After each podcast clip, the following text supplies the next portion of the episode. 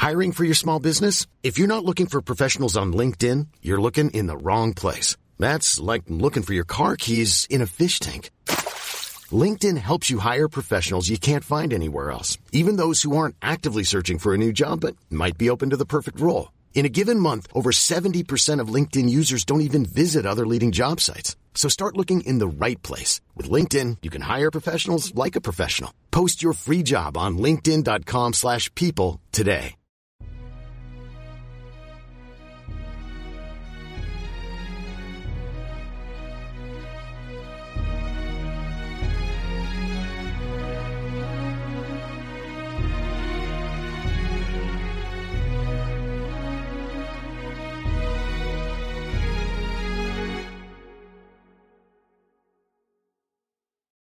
Ciao a tutti e benvenuti al 96esimo episodio di Pillole di Scienza. Come sempre, prima di iniziare vi invito a seguirmi anche sui social, in particolare Facebook, Instagram e TikTok, per non perdere altri contenuti come approfondimenti, quiz e tanto altro. Bene, direi di partire con l'episodio di oggi. Sulla scorta di precedenti puntate che riguardavano l'universo e più in generale la fisica, oggi vi voglio parlare dell'energia oscura Abbiamo introdotto l'antimateria, la materia oscura appunto, però ci mancava questo pezzetto. Si tratta di un qualcosa di molto importante che ci permette un po' di completare questo mega disegno di aspetti ancora poco chiari circa il luogo in cui viviamo, che è appunto il cosmo. Nell'affascinante panorama dell'astronomia moderna, una delle questioni più enigmatiche e affascinanti è appunto rappresentata dall'energia oscura. Sebbene invisibile agli occhi umani e sfuggente alle misurazioni dirette, l'energia oscura gioca un ruolo cruciale nella comprensione appunto dell'universo e del suo destino, poi capiremo perché. Immaginiamo quindi l'universo come un vasto palcoscenico cosmico e l'energia oscura come la misteriosa protagonista un po' dietro le quinte, la cui influenza si fa sentire in modi sorprendenti. L'energia oscura è stata teorizzata per la prima volta come una spiegazione possibile dell'accelerazione dell'espansione dell'universo. Nel secolo scorso, infatti, gli scienziati hanno scoperto che non solo l'universo si sta espandendo, ma questa espansione sta addirittura accelerando. Se ci pensate è un qualcosa di controintuitivo. Uno può pensare al Big Bang come diciamo all'onda d'urto che si propaga, ma questa prima o poi dovrebbe andare spegnendosi, per così dire. Se invece la velocità di espansione tende addirittura ad accelerare, c'è qualcosa in più da capire. Questa accelerazione ha aperto le porte a nuove idee e concetti che sfidano la nostra comprensione fondamentale della gravità e della materia. Mentre la gravità, appunto, tende a rallentare l'espansione dell'universo, l'energia oscura sembra comportarsi in modo contrario, spingendo gli oggetti cosmici lontani gli uni dagli altri. Questo è simile a lanciare una palla in aria e vedere che invece di cadere verso il basso va verso l'alto. Tuttavia, il modo per cui l'energia oscura si comporta in questo modo rimane ancora uno dei più grandi misteri della scienza. I tentativi di comprenderla ci hanno portato a scontrarci con le sfide di cercare di misurarla direttamente, cosa che, come avrete capito, ad oggi ancora non è stato possibile fare. Poiché infatti l'energia oscura non interagisce direttamente con la luce o con altre forme di radiazione elettromagnetica, la sua rilevazione è estremamente complessa gli scienziati si affidano a strumenti sofisticati e osservazioni di oggetti celesti lontani per cercare di capire anche solo piccoli indizi che magari porteranno a una mega scoperta. Nel corso degli anni sono state proposte diverse teorie per spiegare l'origine dell'energia oscura. Una delle ipotesi principali è legata al concetto di costante cosmologica, una sorta di energia dello spazio vuoto che potrebbe guidare l'espansione accelerata. Su questo tema c'è un aneddoto molto curioso che riguarda Einstein. Come sapete si tratta di uno dei più grandi scienziati di sempre, però qualche volta capita anche ai migliori di sbagliare. Infatti, lo sbaglio più noto associato ad Albert Einstein riguarda appunto l'appena citata costante cosmologica, spesso indicata con la lettera greca lambda. Qualora vi capiti o abbiate già visto qualche testo che ne parla, quasi sicuramente viene indicata con questa lettera. Questo concetto viene appunto bollato come un errore, però bisogna capire anche il contesto storico e le ragioni che hanno portato a questa deduzione. Nel 1915 Einstein ha formulato la sua teoria della relatività generale, una delle pietre miliari della fisica. Ci sono anche alcuni episodi eh, di questo podcast che ne parlano, uno su tutti, aerei che viaggiano nel tempo. Qui la gravità viene descritta come una curvatura dello spazio-tempo provocata dalla presenza di materia ed energia. Tuttavia, nel suo modello iniziale dell'universo, Einstein ha presupposto che l'universo fosse statico e mutabile, in contrasto con l'idea dell'espansione che si stava sviluppando tra gli altri scienziati dell'epoca.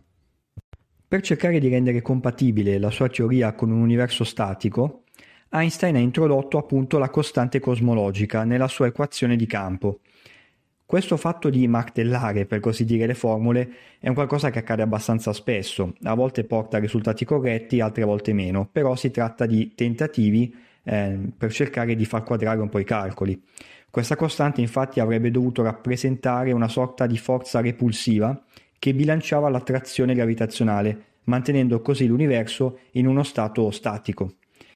Nel 1929 l'astronomo Edwin Hubble, non uno qualunque perché ha ispirato per intenderci il nome del mitico telescopio, ha presentato prove convincenti che l'universo non era statico ma in realtà in espansione.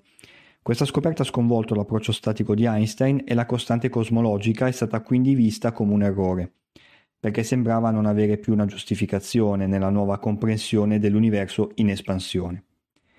L'errore di Einstein però non risiedeva tanto nell'introduzione della costante in sé, ma piuttosto nella mancata previsione dell'espansione dell'universo, un concetto che alla fine è stato confermato dalle osservazioni.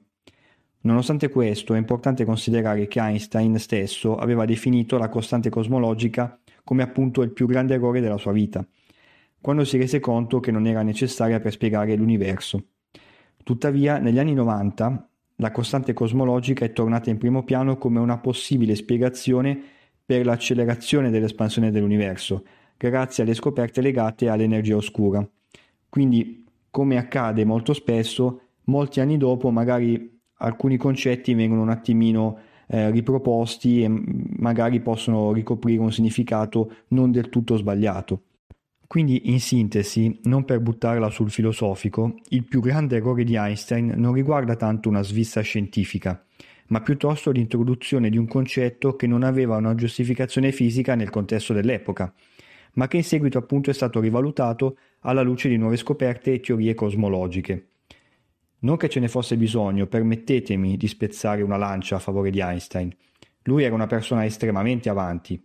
Considerate che molte delle sue teorie sono state provate scientificamente circa un secolo dopo, pensate ad esempio alle onde gravitazionali.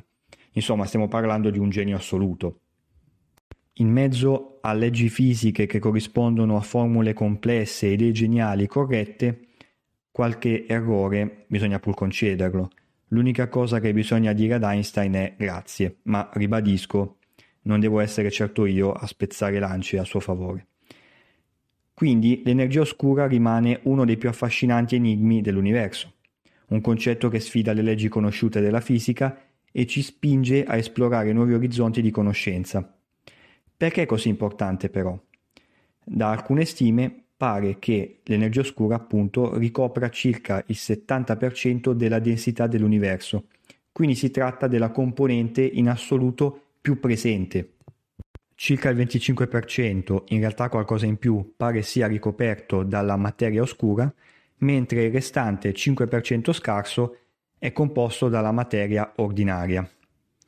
Ancora una volta, come detto all'inizio dell'episodio, vi invito ad ascoltare, qualora non l'abbiate fatto, l'episodio Materia oscura ma anche antimateria, non direttamente collegato ai temi di oggi ma comunque utile per capire il grande disegno dell'universo, per così dire. Perché l'episodio Materia oscura è così connesso a quello di oggi? Einstein stesso ci ha insegnato che materia ed energia non sono poi così diverse tra di loro. L'aspetto principale però che distingue materia ed energia oscura è bene sottolinearlo. Infatti, la prima tende a creare strutture come appunto le galassie perché crea attrazione gravitazionale. Si tratta di materia. Per quanto riguarda invece l'energia oscura abbiamo l'effetto opposto, perché tramite il processo di accelerazione che ho descritto prima, tende a creare sempre più spazi tra le galassie e quindi crea dei buchi, degli spazi vuoti appunto. Insomma, le domande, come avrete compreso sono ancora tantissime. E chissà il futuro cosa ci riserverà. Bene, anche questo episodio di Pillole di Scienza termina qui e vi invito come sempre numerosi ad ascoltare i prossimi. Ciao e a presto!